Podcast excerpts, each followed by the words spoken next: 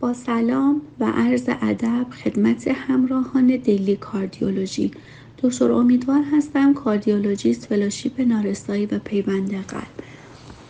در مورد یک کیس بالینی خدمتتون هستم. کیس ما یک خانم 69 ساله مورد شناخته شده HCM هست، پس مدیکال هیستوری قابل توجهی نداره، سابقه ای از پالپیتیشن و سینکوپ رو ذکر نمی‌کنه. بیمار در حال حاضر بدون علامت هست در فعالیت روتین روزمره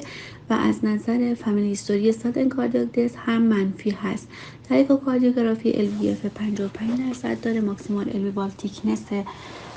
24 میلی متر، LA سایز 29 میلی متر و ماکسیمال LVOT گریدینت 8.7 میلی متر جیوه.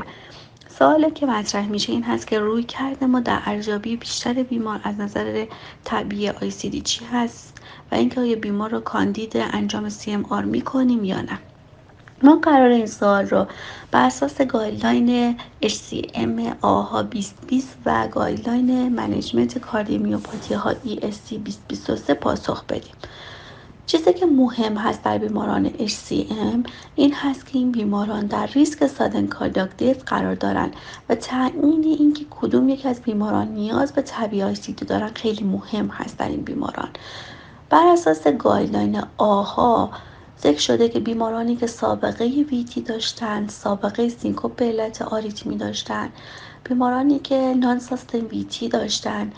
بیمارانی که در اکوکاردیوگرافی LVF کمتر از 50 دارن، آنوریسم ابیکال دارن، ماکسیمال وال تیکنس بیشتر از 30 میلی متر دارن و همچنین بیمارانی که سادن کاردیاک دث در فامیلیار رو ذکر میکنن و هیستوری فامیلیارشون از نظر سادن کاردیاک دث مثبت هست، اینها بیماران های ریسک از نظر سادن کاردیاک دث هستن و کاندید طبیعی ICD هستن. خب ولی بر اساس گایدلاین ESC در حال حاضر توصیه میشه برای تعیین ریسک سادن کاردیاک دث و اینکه بیمار رو کاندید طبیعی ICD کنیم از HCM Sudden Cardiac Death Calculator استفاده کنیم که این کلکولیتور شامل سن بیمار هست، سایز LA هست، LVOT گریدینت هست، سابقه سینکوپ بیمار، نان ساستین VT و فامیلی هیستوری سادن کاردیاک دث هست. بر اساس محاسبه که این کلکولیتور داره در انتها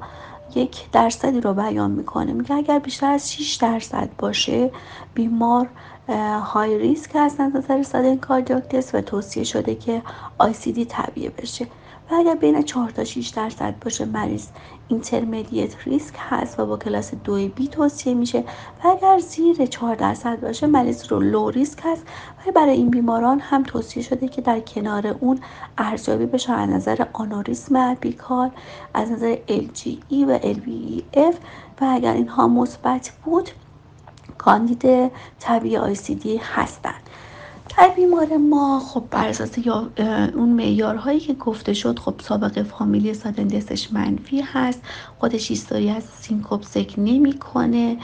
و همچنین در اکوکاردیوگرافی LVF 55% داره، تیکنسش کمتر از 30 میلی متر هست. ولی خب یه اقدامی که برای بیمار انجام نشده عملیات EKG مانیتورینگ 24 تا 48 ساعته هست که از نظر نان ساستین VT باید ارزیابی بشه. پس در این بیمار توصیه میشه که این اقدام انجام بشه که ببینیم نان ساستین VT داره یا نه، چون یکی از معیارهایی هست که در تعیین ریسک سادن کاردیاک دث در این بیمار بهمون کمک میکنه.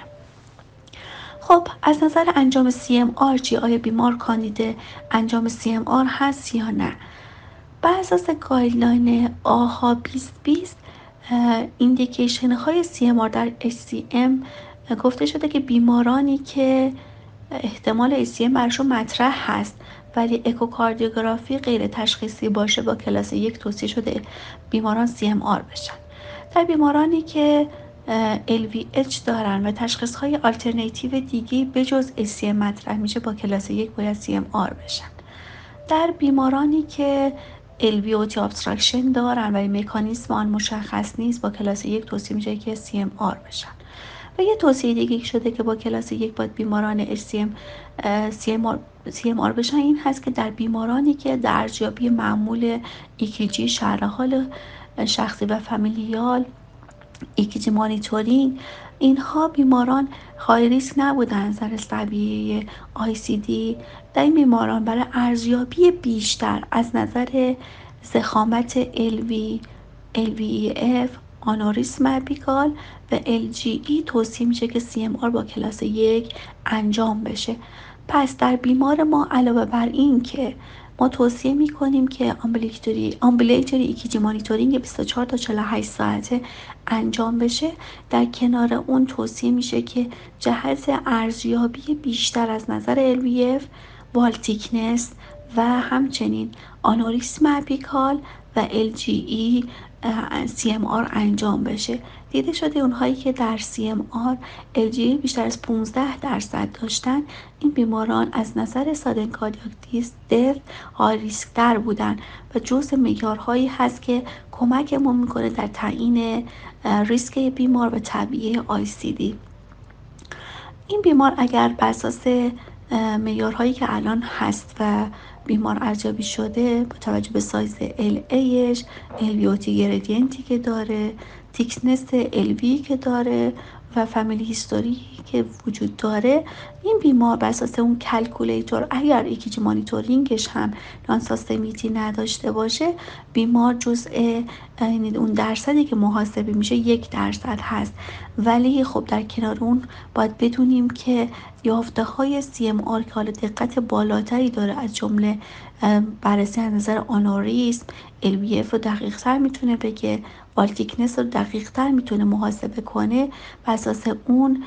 ما میتونیم ببینیم که قضاوت بهتری در این بیمار داشته باشیم. خب قبلا این بود که بر اساس آها گفته میشد که اگر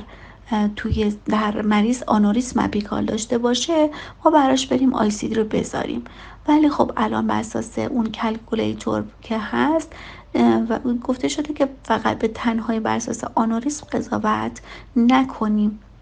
و در کنار اون کلکولیتور هم برای بیمار محاسبه بکنیم و بر اساس اون بیمار رو ارزیابی بکنیم از نظر تعبیه ICD. خیلی ممنون از توجهتون.